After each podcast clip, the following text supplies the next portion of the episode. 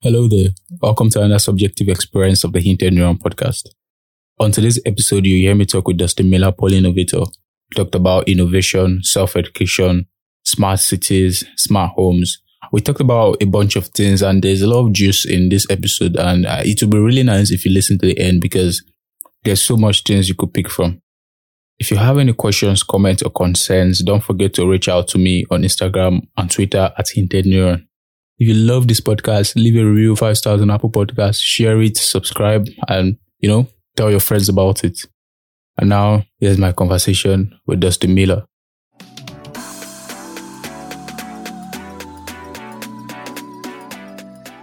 I am here with Dustin Miller, Poly Innovator. Hello. Thank you for coming on the podcast. Sorry, I didn't know there was going to pause there. Thank you for having me. so, um, I, Dustin, I think a good place to start would be because you, I, I, I've been reading some of what you wrote and you talk a lot about self-education through mod- modular degree frameworks. I know a lot about, um, self-education and I'm very big on self-education, but what do you mean by modular degree frameworks? So the modular degree is a self endeavor that I made for myself in order to kind of build up Poly Innovator and also teach myself things. So I realized with my last blog and content stuff that I was doing that I wasn't good enough to what I wanted to do. So what I decided to do was become, uh, let's cut this part out. So essentially, I wanted to pursue a degree that was didn't exist yet. And so I wanted to create my own because I couldn't find one elsewhere. So what I did was I created a whole bunch of courses and videos and books and all that good stuff all into this list that I could pursue. And I realized that over time that it became more than what I was just thinking that it was. And I realized, okay, other people could use this. And so I wanted to create this modular education framework or platform, I guess you could say, that uses the modular degree system, these like tools where people can make their own education and try to pursue their own identifiable careers. So what, you mean is that, you know, just this, you mean bite-sized kind of information that you just collate on the internet that could like form something like a real degree. Is that what you mean? No, not bite sized. I mean anything. So it could be bite sized, but I'm talking more like MOOCs or courses or micro credentials or audiobooks, things that take time. Like a lot of MOOCs take like 30 hours to complete. And so mm. it, it's a collection of everything. So it's, it's one of those things where it could be overwhelming. It could be almost even annoying to pursue. But I think that if you're curious and if you like self education, you would enjoy it a lot more. Yeah, I think that's super cool though, because I'm, I'm, I'm, you know, I, I said earlier, I'm, I'm, I'm really big into self education and I do a lot of MOOCs online. And, mm-hmm. and, and I, I think the first one I started with was edX. I, I don't know if you know that platform too I started doing stuff on Udacity and all these other platforms. But, oh yeah. But, but, but now you mean your own platform is I could just go there and, you know, see what you've already collected, collected and, you know, just run through it by myself. So I'm still building it. It's nothing that more than a concept at this particular point when it comes to the development aspect. But the platform ideally would be able to use edX or Coursera or FutureLearn or any other platform and just kind of collect courses for the person to take.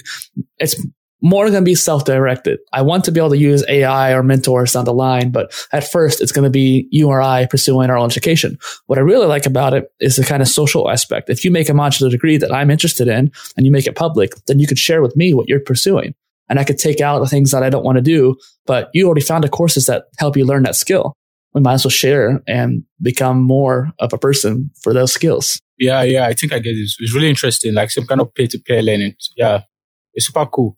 But be- because um, now you you mentioned it's a collection of anything, and you you do some kind of omni-channel um, um, content because you talked about having video content, audio content, and books. So is it because it was it your interest in omni um, omni channel um, content that you know just um, drew you to like collate any kind of content that has to do with audio, video, books, text or those things? No, actually, it's interesting connection that you made there, but they're actually pretty separate concepts for me. I am a collector by nature. Like I collected Pokemon cards when I was a kid, and that's just something I enjoyed doing. Uh, so I always like collecting resources, anyways. I literally was talking to someone right before this interview here, and I spent the last twenty minutes talking to him, just sharing resources.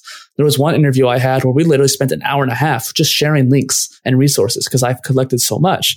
So personally, I'm just a collector. And when it comes to the modular degree, that came as an evolution of that, but it also came as a solution because I found that there was no degree, official one, that would actually teach me the stuff that I wanted to learn. I wanted to work in smart city development and there was no degree for that. And so being able to work in that field, and I'm still learning today, is something that I wanted to find a way to do. Omnichannel content came around where I was creating content for videos and blog posts and podcasts, or as I called my polycasts, is that these are separate pieces, but there was no reason why they couldn't be repurposed. Some people take an audio podcast, transcribe it, make it into a blog post. You could make a video, cut out the audio, make a podcast. And so by understanding how the content repurposing works, I'm able to be on multiple platforms each episode for my main series called the Omni content, aptly named, I guess you could say. And so Omnichannel came about from my interest in being everywhere. Yeah, you, you really brought up something really interesting. It caught my interest. Um, smart city development. What's that? Smart cities are the future of what cities are going to be like. So when you think about street lamps, for example. Right now they're on a timer. They're not very smart. But when, let's say you're at an intersection at 2 a.m. and you're trying to drive somewhere and it's red light for you, but there's literally no one for miles around, if that is the case, or just for a long distance at least, then the sensors on the smart lamp or uh, smart street lights, so to speak, could sense that, okay, you're the only person here. Let's change the signal to where it's green. Or if there is sensitive sensors on the ground saying, okay, there's snow here. Let's send an electrical charge to the concrete and melt the snow. These are different technologies that are being developed that by themselves could be really awesome. When you put them all together, it could be revolutionary when it comes to data. For example, Singapore is a smart nation. They actually built a lot of the buildings in their city to control the wind flow of how the wind flows through their city in the most ideal, optimal way. These are things that smart cities can do uh, are these really connected to Internet of Things? Because yes. I, I, I, know a lot about IoT and I, I read a little about it. I, mm-hmm. I did the foundations of what smart cities would be. Yes, in a way. There's also a matter of like philosophical and ideological aspects behind smart cities as well, because it is a different way of operating. Think about it with like automated cars. When Tesla is trying to make all their cars have AI to drive it, it's still being developed right now, but eventually 20 years down the line, you'll get in a car and there's no driver. And there's going to need to be organizations or systems in place to organize where those cars go, how they interact with each other. And there's a, there's a matter of privacy. And a lot of people don't like that. IoT, AI, machine learning, these are all foundations for smart cities. Yeah, it's interesting you brought out because I know I'm a software engineer myself mm-hmm. and um, I work in AI field. I work um, around reinforcement learning. I don't know if you've done, if you know, bit. yeah. So I do a lot of reinforcement learning and um, and um, multi multi multi agent systems and and because you brought up Tesla, which is a really good example of multi agent systems whereby these agents are in in in the wild collecting data. So my car could be collecting data that other cars would use and I, I think that's still a pretty interesting link with smart cities because I think this data would be used across all, you know, all nodes in maybe the are particles in this smart network. But I want to get your own perspective on that. Yeah. I mean, when it comes to collecting data, it's one of those things where there's so much we haven't explored. So if, if you want to get on a slight tangent here, we only know about 5% to 10% of the ocean's contents. We have no idea what's going on in our oceans. I actually found out the other day that Google Maps is very limited. When you look at the US or even like other countries into Europe or Brazil and just Australia, more the places that you would think of, they have plenty of mappings for all those areas. But when you look at Africa, when you look at other areas of South America, when you look at Eastern Europe or China as a prime example where they don't have any at all, it seems like, um, these are very unmapped areas. When you have data collecting cars, well, then maybe you don't need a Google sponsored car. You could just use Tesla cars and have that stitch together maps of certain areas. Oh, just, hold on. Yeah. I activated my Google speaker by saying the name. I'm sorry. that That's really interesting.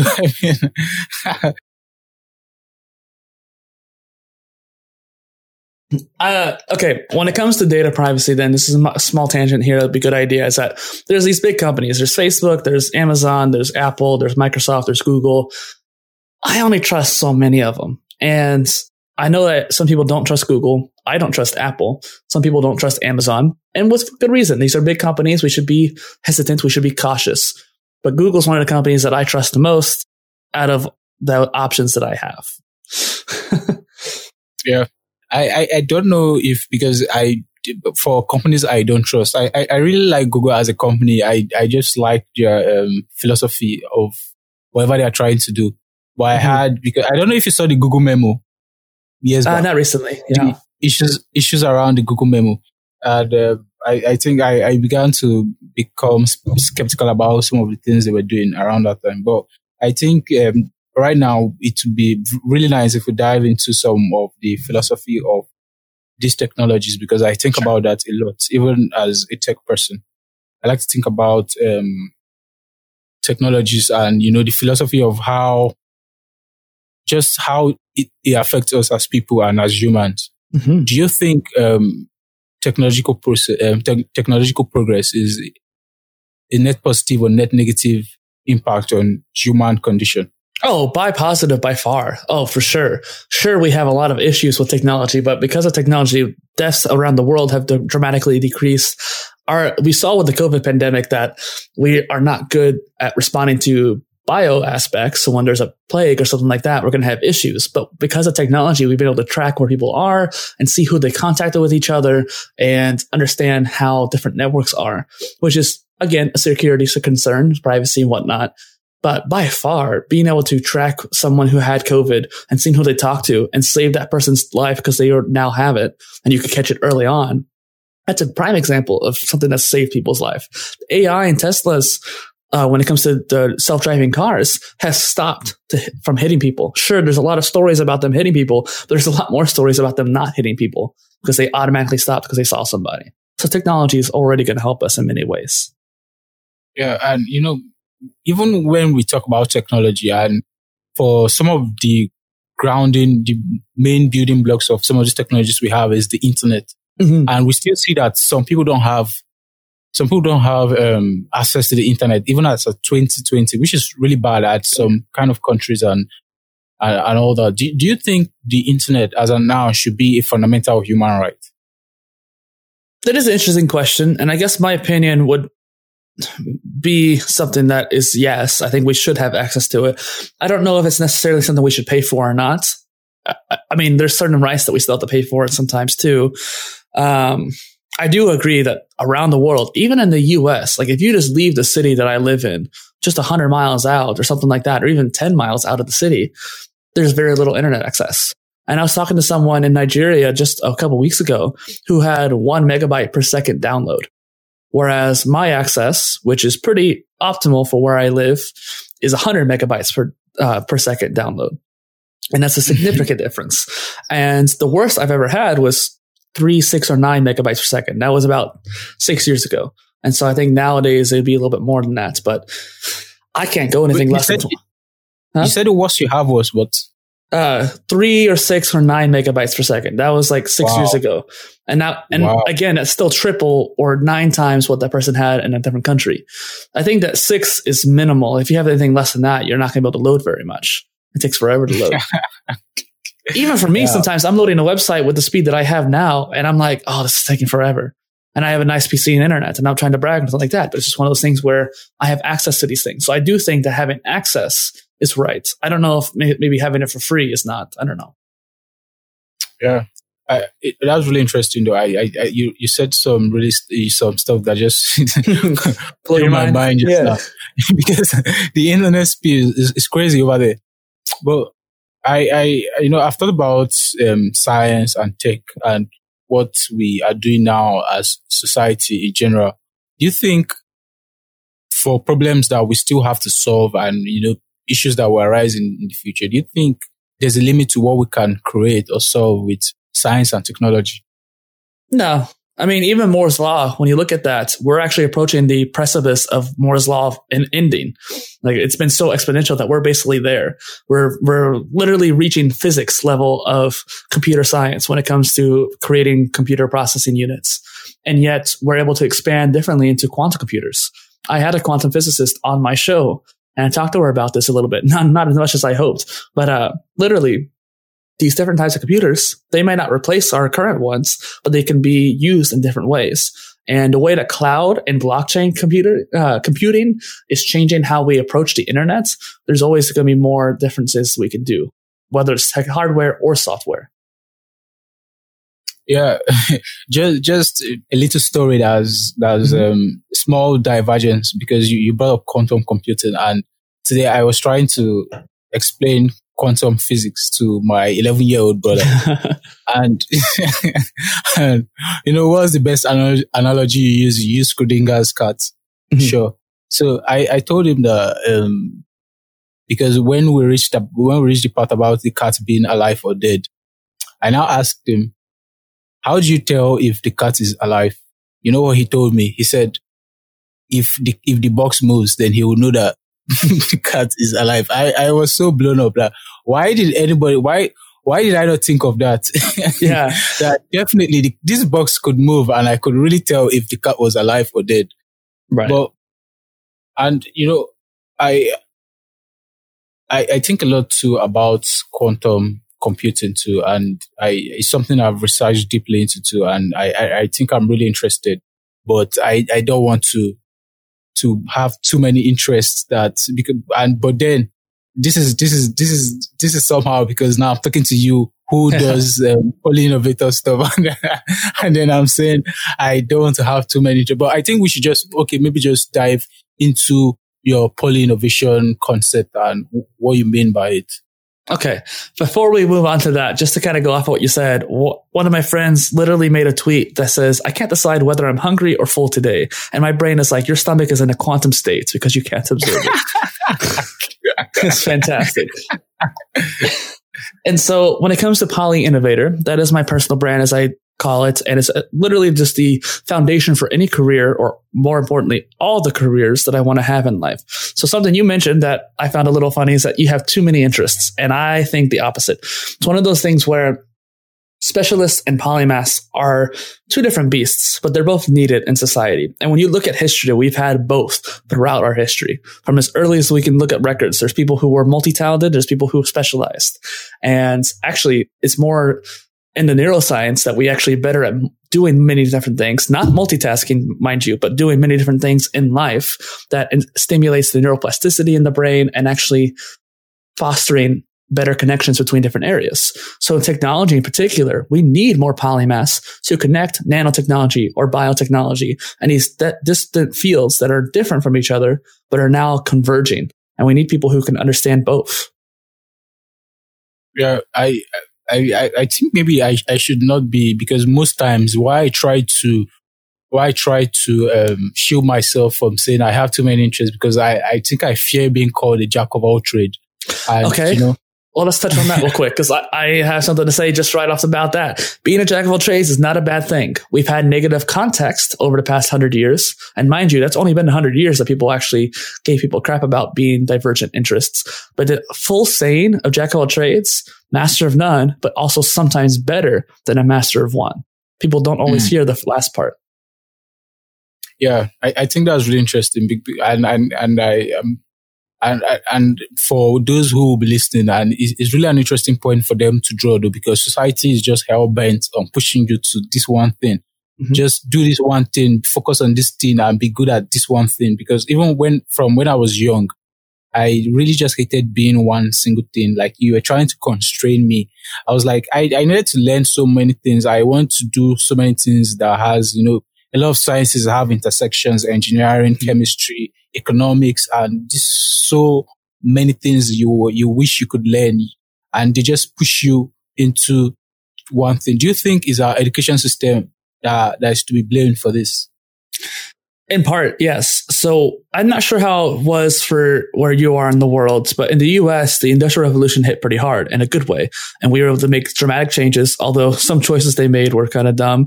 We're a very car centric society, despite the fact trains would do a lot better. So that's a whole nother tangent right there. But in the industrial revolution, we st- started establishing how we approached a nine to five day work job or um, how we approached specializing people, basically to be cogs in the machine. And David Epstein, the author of Range, a really good book for someone like you, is talking about how specializations for ants. Insects specialize. Humans are multidisciplinary people by nature. Now, if you want to be a specialist, that's totally fine. I'm not, just because I said specializations for ants, I quoted that person, doesn't mean I don't think specialists are needed. We do need some still too. But if someone is more naturally inclined towards many different areas, we shouldn't stifle their creativity or innovation. Their curiosity is going to lead to more innovation. Yeah.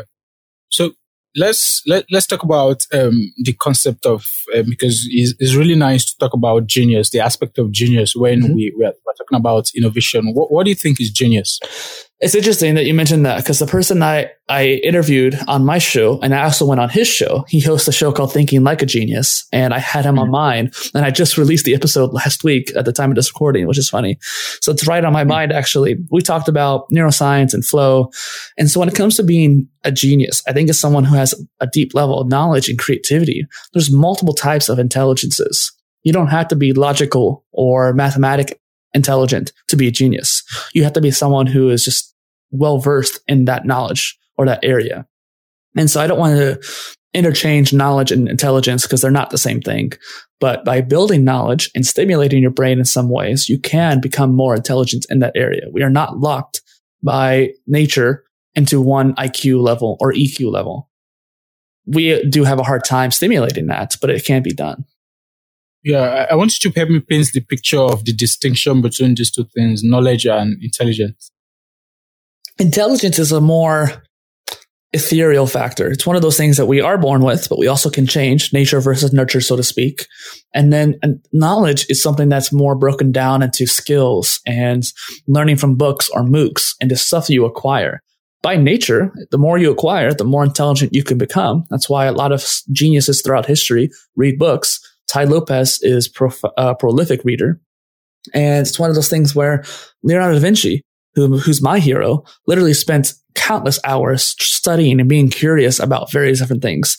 He wasn't in a point in society, like his, his notoriety was very great, but he actually was a bastard. He wasn't able to become uh, a high ranking member of society. So it means he wasn't able to learn Latin. He couldn't go to schools. So he had to teach himself but he is someone of way high intelligence and many different intelligences actually that we regard as someone who's a genius, but he was very uneducated.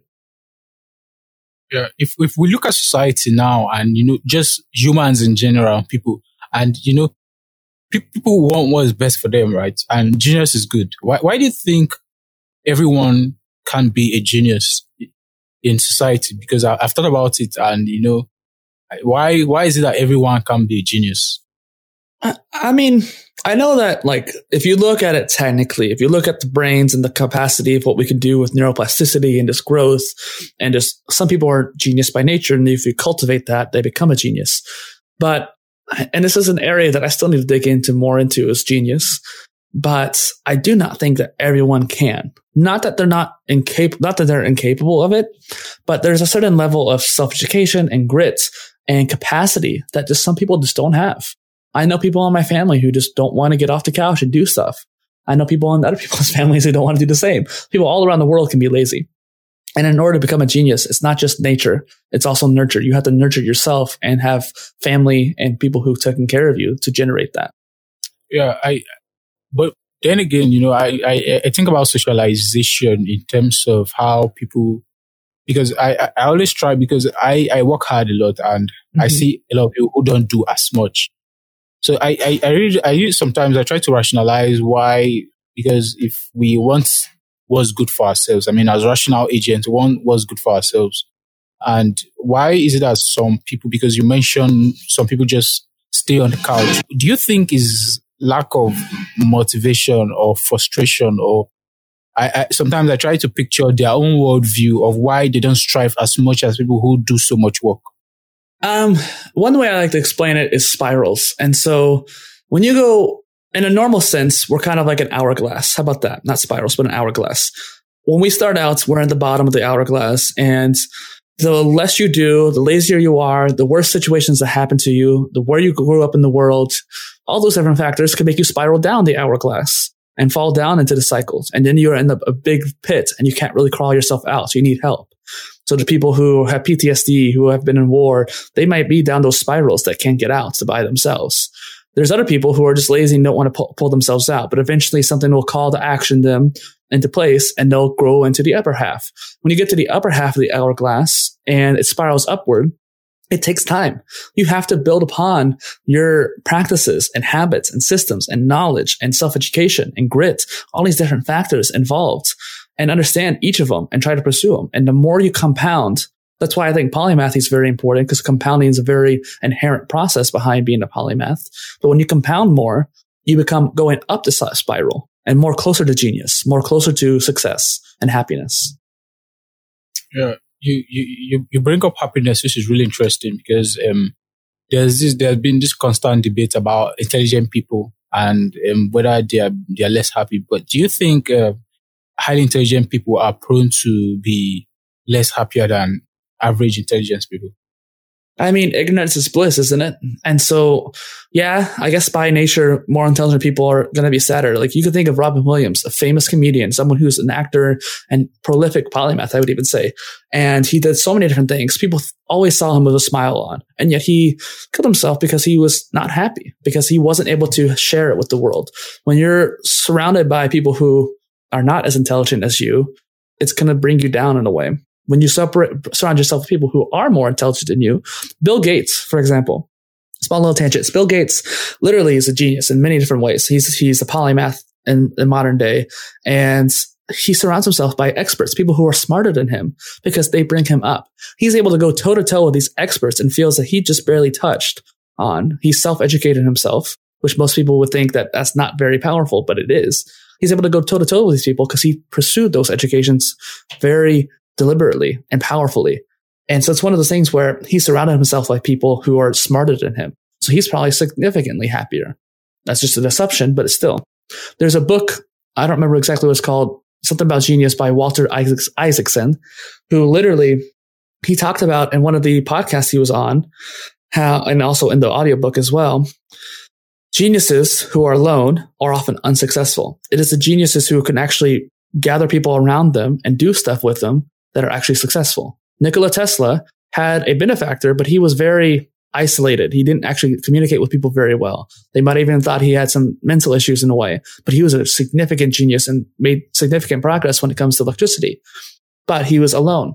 Thomas Edison, his competitor, is much more renowned and successful in the public's eyes, despite the fact he was a bad person, but he was able to market himself. He was able to get interns around him and bring people in you, you, you bring up a really, really interesting, very, very, very interesting topic there because I, you know, I've thought about this a lot and maybe I have experienced it. This sort of depression just because you don't have people who, who, people around you to stimulate your brain and just to make you active in any way. And we, I mean, there's so much you could do alone though. There's so much you could do alone. And, and I think at that point in my life, I just hit this limit where I, I needed, I needed a lot of stimulation, a lot of people to talk to. I mean, I, I, I do a lot of stuff on my own. I read, I do research and, oh, I, I, I broke down that same time just because I, I, I was lacking stimulation from, you know, just high level conversations whereby you, you know, those kind of conversations where you leave, you have so much energy to go yeah. back and do some kind of other thinking. But if, what, what do you think as, you know, as society we could do? Do you think technology could solve that issue? Like maybe building platforms that connect people in this kind of very connected way. I, I, I, I don't know though. I think that with the internet, more people like us are connecting with each other. I mean, look at, for example, what we're doing here. We are literally trying to establish a, a common ground between you and I.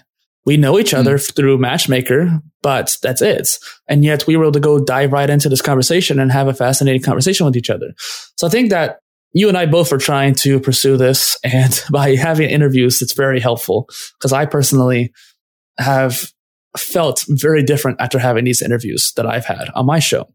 And so I think that for you too is having people who are smarter than you in some ways, it's maybe dumber than you in some ways to teach them too. Sharing knowledge is very crucial. Yeah. You, you, you, you brought up um, a topic on self development the other time, and I, I, what I saw in your blog when I was doing some research was you, you talk about this um, self development through the four pillars of um, philosophy. Mm. What, what do you mean by that? So I created the four pillars based off of my learning of philosophy throughout different cultures throughout the world. And so self development through the four pillars means taken after the four major aspects of life. So going back to that hourglass analogy, I mentioned grids and self education and stuff like that. But in reality, I think that going up and down that hourglass revolves around these four pillars, the mind, the body, the spirit, and emotions.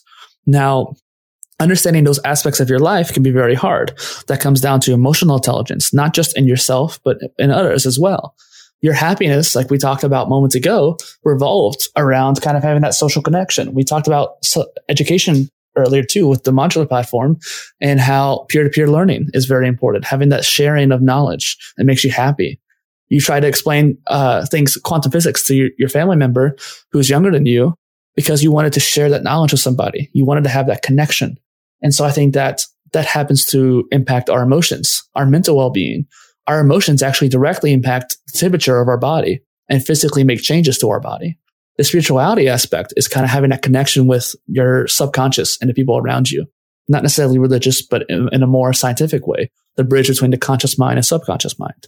So that's what I mean. Uh, do, do you think though that um, as as people in general, do you think um, understanding philosophy could lead, lead to progress in society if maybe more people had knowledge of philosophy could lead to meaningful progress oh by far yes um, i believe it was socrates or plato i can't remember which one who talked about the philosopher's king which is a king of back in that time that's what they acknowledged uh, that's what they talked about for leaders but the leader who is driven by philosophy not by internal emotions and primitive mindsets are the ones who are able to make significant change in the world. So if we can have a leader, let alone society, that's based around philosophy, and doesn't matter which philosophy, just a matter in general of expanding the mind, I think is very important.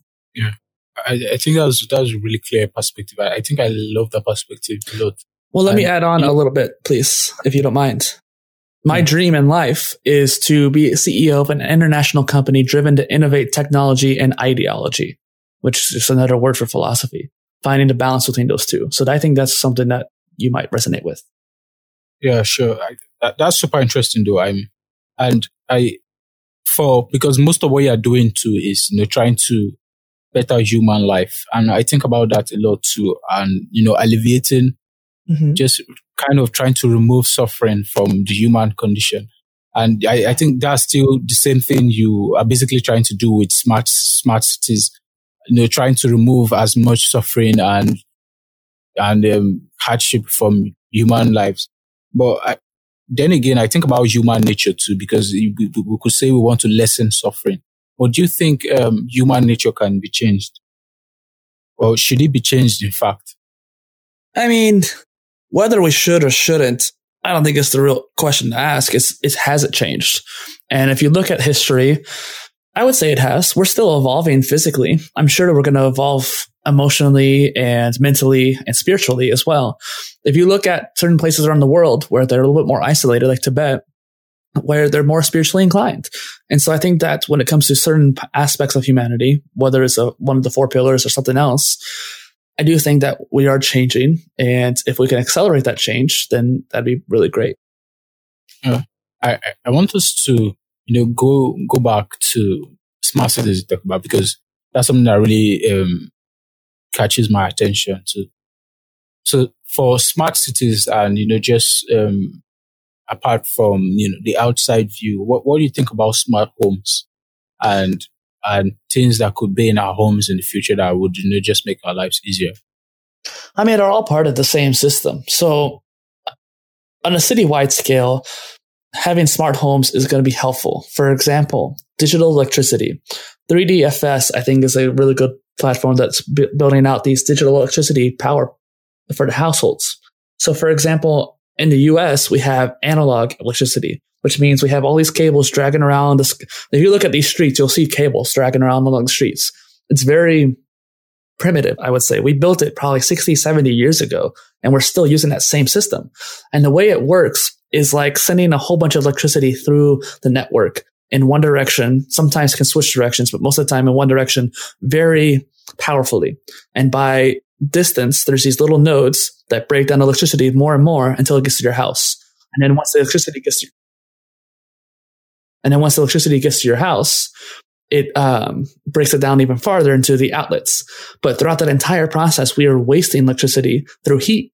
The heat just escapes from the cables. And so we're sending in maybe 10,000. I don't know if it be amps. I don't know the particular terminology for it, but let's say 10,000 amps. And throughout the gets to your house, only about 6,000 is actually getting to the house when it comes to breaking it down. If you were to look at it in that analogy, it's like sending a power, uh, a fire truck hose of water into a little teapot. It just doesn't make any sense. Sure, the water's going to get in there, but it's really wasted. So if you get down to the digital electric grid, and trust me, there's a point to what I'm saying, this little tangent here. When you get to the digital electric grid on a city scale and home scale, it makes a big difference on efficiency, how much electricity we're using, and more importantly, the whole economy of electricity. Right now, we're paying for people to provide us electricity. But if we have solar panels on the top of our roof and maybe a wind generator, I don't know if we'll have that, but if we have a wind generator in our household somehow, some way, well, then we can generate our own electricity in our own house, which is a node. Well, eventually you're going to probably generate more electricity than you're actually using. And then you can send it, sell it back to the grid.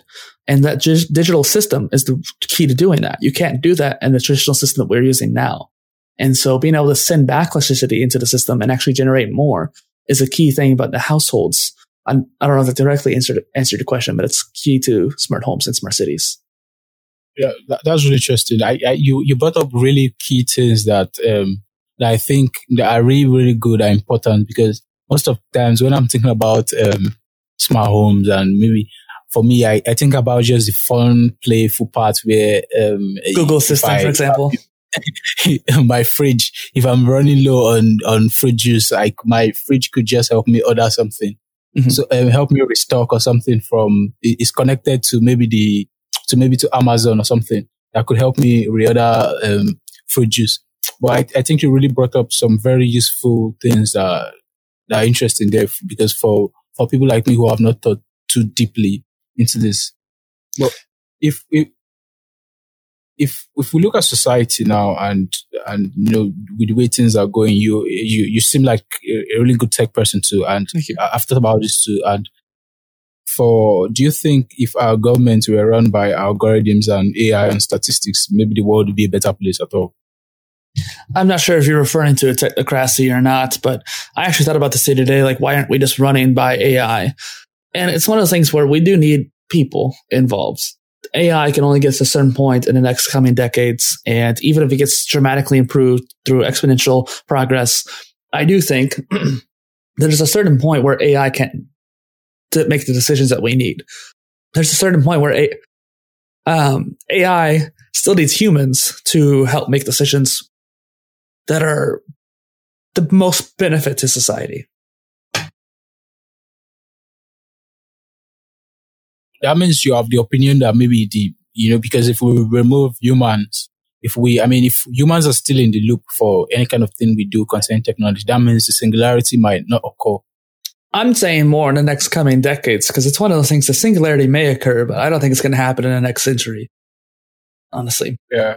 In in, in terms of um, the human condition, or what, what, do you think we could be doing? Because I, you might have thought about this too you know, just around society for, okay, maybe people in, people, people uniquely or society at large, what, what do you think they could be doing for themselves or in society mm. to make things better? That's a good question. So, to give a little bit more context, before Poly Innovator, I created a brand called the United Living Construct, which I meant to be a hub of innovation for people like you and I all around the world to come together to innovate and make a change. And that whole thought process came from world unity through self development. And so that whole idea of starting from the person, developing, educating themselves. And then as a society, if everyone's doing that, the whole society elevates because each individual person has elevated themselves. So having a smart city is great, but if the people in it aren't actually making use of it in the most accurate or important manners, doesn't matter. And so I evolved from that into Poly Innovator because I wanted to be able to be more teaching and be more personal. And so I wanted to create this modular education, which is actually the first part of my personal poly innovation system. So it's a three part process self education, self improvement, and self development, all of which helps with that hourglass analogy that I mentioned earlier. Self education as the foundation through the modular degree or just any sort of autodidactic endeavor, really. And then the second part of that being habits and systems. What are you doing on a daily basis that contributes to your life? Are you working out? Are you taking care of your body? Are you making sure that you're actually getting a job? Are you taking care of your habits? Are you being lazy and not doing as much? Or are you being very proactive and getting things done? That comes down to your habits and systems. And then beyond that, the more exponential factor, having the four pillars. If you understand your four pillars of your life, you're going to be able to make a bigger change. Yeah, you, you bring up something really interesting there because you talk about self development and self learning a lot. What do you think is the future of schools in maybe if maybe maybe let me just say the next maybe 30 years 40 50 years how do you think schools will have evolved or do you think they'll ever catch up at all or they'll be eradicated some of stuff for one, it's going to change dramatically. Universities are, I don't want to say archaic, but they're still kind of following the same traditional learning that we have for a long time. And many people aren't learning in that way. So when it comes to education, you mentioned edX, the CEO or ex CEO, I guess, uh, Anant Agarwal, who talked about modular education. I share my same opinion with him where educations can become more stackable, more Lego like, where different pieces, and bits and pieces are going to come together. You mentioned microbytes earlier. It's one of those things where if, even if it's as big as a course or as small as a module in that course, coming together into your own individualized curriculum. That's the whole point behind a modular degree for me as well. Yeah that was really interesting. And and I still want us to touch on there's this thing you talked about when, when we brought about the issue of philosophy. Okay. You talked about um, spirituality. Do you think um, spirituality is quite important? Uh, do, do you think is important for a happy life or is maybe is important for for people as a whole? Spirituality is a tense concept because some people think of it as religion. And sure, you can be more spiritual through the religion, but I often find that religious people don't have a very strong spirituality in general because they often get blindsided by their faith. And I'm not saying anything about faith. I'm just saying from what I've seen from multiple different cultures is that many people get caught up in the philosophy of their faith and the belief systems that they neglect themselves in a way.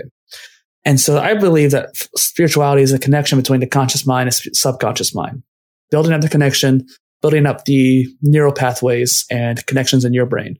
Whether that means studying or pursuing some kind of art or ikigai, if you will, maybe. I think spirituality is a big part of it, which is why I put it in the four pillars, but I don't think it's as basic as we're putting it in this context. Yeah now, now you brought up two things that really caught my my attention. Okay. You you brought up um, consciousness, and I, I still I, I, I think we would dive into that if you have time. But I, I want you to talk on what you mean by ikigai first of all. So ikigai is a Japanese concept for a reason for being. I'm actually going to make a mini series on this with my content down the line. And the reason for being is a combination or a Venn diagram of these four areas what are you're good at, what do you enjoy doing, what you can make money off of, and what the world needs. And you could, if you can find the culmination of all four that's particular to you, everybody's is different, then that is your ikigai. And so being able to find that is one of the reasons why a lot of Japanese people live really long because they live happy lives. It's one of the key keys to happiness, I would even say. And so in uh, Okinawa, I believe is where a lot of people live up to like 90 or 100 years old they're able to do this because many of them still work up until their 80s and 90s. They're still working even though they're old. And it's because they're very fit and happy and able to do so. They're fit and able, I guess you could say, because they have found their ikigai. Yeah. Now, now, you know, you, you mentioned is, is an old Japanese concept. Does that have to do with some kind of spirituality too? I mean, I would say so, considering if you find your happiness, that's going to lead to spirituality. Is spirituality is just a process of human desire to understand things. And yeah. I think that if you understand yourself more, it becomes easier to understand the world around you, even if you want to or not. Yeah, please can you can you spell it just so that people who want to Google it um, listening just yeah. Google the stuff. Well, there's a good book on it too. I K I G A I. Yeah, cool. Thanks. So I, I want us to talk about because you brought up really, really interesting things about consciousness too. And I think about this topic a lot because as someone into artificial intelligence, I try to think about if machines will be conscious one day. And I, I think about my own consciousness too. You mm-hmm. know, I meditate a lot. So I, I'm very aware of, I, I try to take note of the human consciousness and, you know, everything around that aspect. Do, maybe you, you would have your own definition for it, first of all, but what do you think is human consciousness? It's probably the manifestation of thought, essentially the, I guess you could say the electricity impulses of the brain. I'm not sure exactly how it's built up. Most people aren't actually at this point. Even neuroscientists, they're still testing electrical impulses into the brain and seeing how the body moves in rats, for example, or even dead uh, people. And so understanding how consciousness is or operates is something beyond a lot of us at this point can understand. And I think that's kind of disheartening for people who want to learn like yourself. But there's another aspect of just digging deep and understanding yourself. Consciousness is understanding for the most part. And if you don't understand yourself, if you don't meditate like you're doing, then you're not going to understand what you're doing. And I think that impacts the other pillars as well. Because if you don't understand who you are and who you can be, then you're not going to know what you need to do for your body or your mind or how your emotions are. Because if you're unsatisfied with your life because you don't know where you're going, then your emotions going to be wreck. You're not going to take care of your body. You're not going to take care of your mind. Yeah, you, you still brought up a really interesting point now. What, what do you think? Um, because as someone, because um, a lot of people live day to day lives feeling just so sad. How do you think we as people could build up happy lives? What do you think we could be doing at, you know, uh, maybe a very micro, macro scale to lead happy lives in society? I mean, I created a personal poly innovation system for this reason. I wanted to improve people's lives and give them opportunity to pursue success and greatness. And so the, the personal poly innovation system or PPS, as I say, is a foundation, it's consistency and it's exponentiality. Once you get those three aspects behind it, then that's going to make your life dramatically different. Even if you use some other kind of system, but yes, besides mine, this will still help you get you towards that. Yeah even, even apart from happiness, because I, I try to, I try to think about, you know, satisfaction and not satisfaction, not this self guilt that a lot of us face. And, um, okay, okay, let me just tell you now, right now, as we're having this conversation, um, you know, I'm trying to, because sometimes when I say some things, I'm like, why did I even say that? Um, because I'm, I'm, I'm judging myself, trying to judge myself about, about whether I'm doing better, whether I'm doing better and just the self guilt normally in mm-hmm. what I'm doing. Even it's happening right now in this conversation. I'm just trying to ask myself if I'm even doing well at all in this interview. But how, so. how do you do? how do you deal with much of this self guilt as and uh, and um, as, as as a creative or someone who wants to create in the world? Um, I told my roommate this the other night and he laughed at me, but and Gary V, Gary Vaynerchuk, a famous entrepreneur, talks about it a lot. Is yeah. Don't care about what other people think. At this point, you are living the life that you want to live, or at least trying to. And if someone's judging you, well, that's prerogative. That's their prerogative. If they, if they leave a hateful comment or say something mean to you, or even say something nice to you, you don't have to internalize it. I gave you a compliment because I thought that you are doing well and I wanted to convey that. And you seem to, you see, I, I thought you were doing well. I didn't even think about it, but you seem to be now telling me that you were kind of nervous and overthinking things. I was like, well, if I give him a compliment that's genuine, he's going to feel better about it and that he's going to do better the rest of the interview. And that's great. The other day I was interviewing someone and I could feel that he was kind of getting nervous. And so I paused it and say like, Hey, it's okay. Like I can cut things out. It's not a big deal. I also think that in this case where I'm sitting here, the only thing I'm thinking about is the interview. I'm in the, I'm active listening. I'm in the zone. I'm trying to focus on you. So I will say that I am thinking a little bit about food. So I haven't ate today, but beyond that, I'm I'm content in this motion. And if I say something stupid, then I can either ask you to cut it out. And if you don't want to cut it out, then what's the worst that's going to happen? Someone's going to call, cancel me 10 years from now. What's the moral dilemmas um, maybe your country is facing right now? um, I will say I have to be careful about this concept because there's a lot of patriotism or even fascism, I guess you could even say, in this country that will go after me if I say anything against what's going on, which is ironic considering freedom of speech. So I would say that there's a lack of leadership in multiple areas on multiple sides.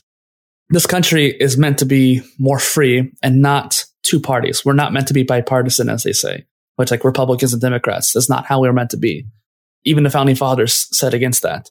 Um, but I would say that both sides of the table have been lacking in leadership.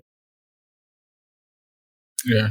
And and I, I think that's interesting too because even for my own country now, there's mm-hmm. serious nationwide protests happening around police brutality and and uh, and bad governance. You know, and it's funny though because um, I think you are in the United States, and mm-hmm. you know, f- for your own country, if you think about police brutality, it could be racially motivated, but you know, we don't have that kind of different kind of diverse mm-hmm. um, in my own country, and you, you start to think about why there's so much police brutality against your own race.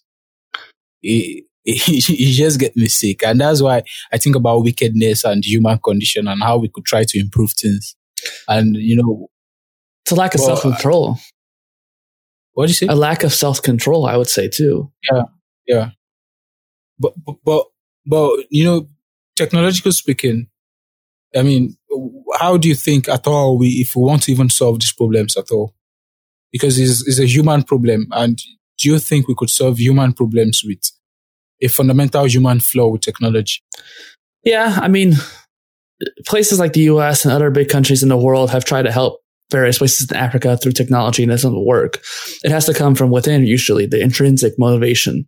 Sure, external help is helpful. Like I mentioned earlier in the hourglass analogy that someone at the bottom of the hourglass is going to need help. But if, if, if someone's any higher than that, sometimes help is actually a negative aspect. You have to have an intrinsic motivation to change. And when you have that, you need to find a way. What can you do to make a change?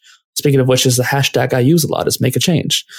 And so I think that in order to solve some of the problems that you're facing, it might need access to internet. You might need more electricity distribution, obviously clean water to drink, having the sustainability of your needs met. And once you get those foundations, then you can build on top of that. And technology can solve with that. Yeah, that was really interesting though.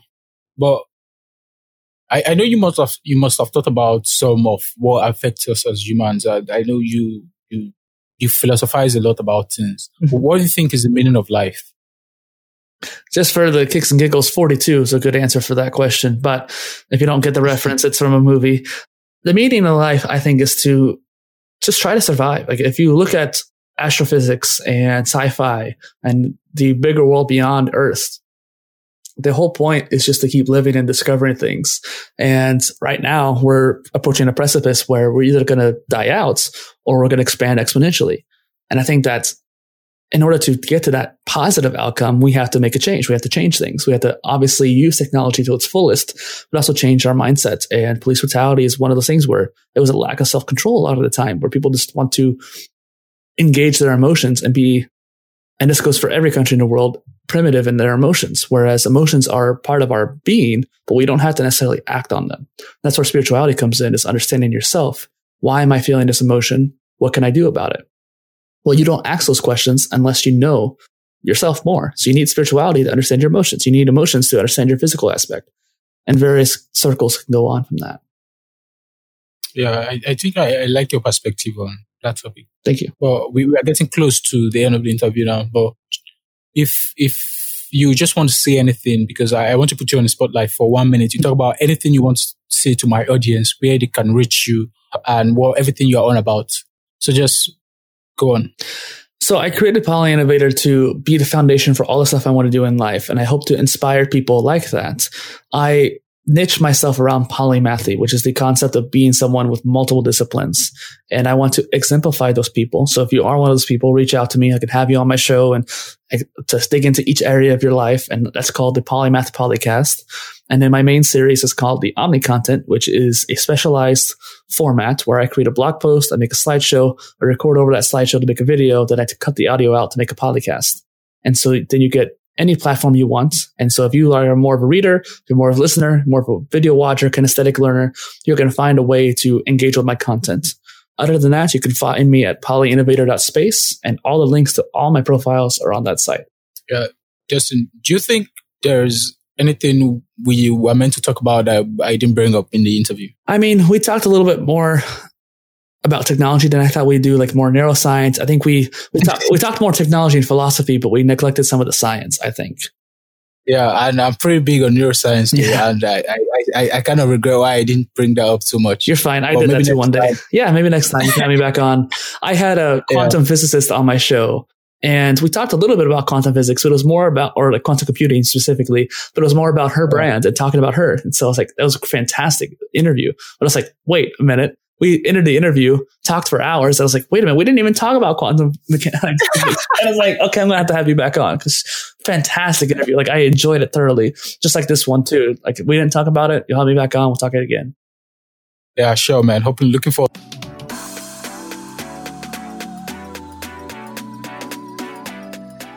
Thank you for listening to the end. If you enjoy this podcast, please subscribe, share. If you have questions, comments, or concerns, please contact me on Instagram or Twitter at Hinted Neuron. That's it for me this week. And until then, stay curious.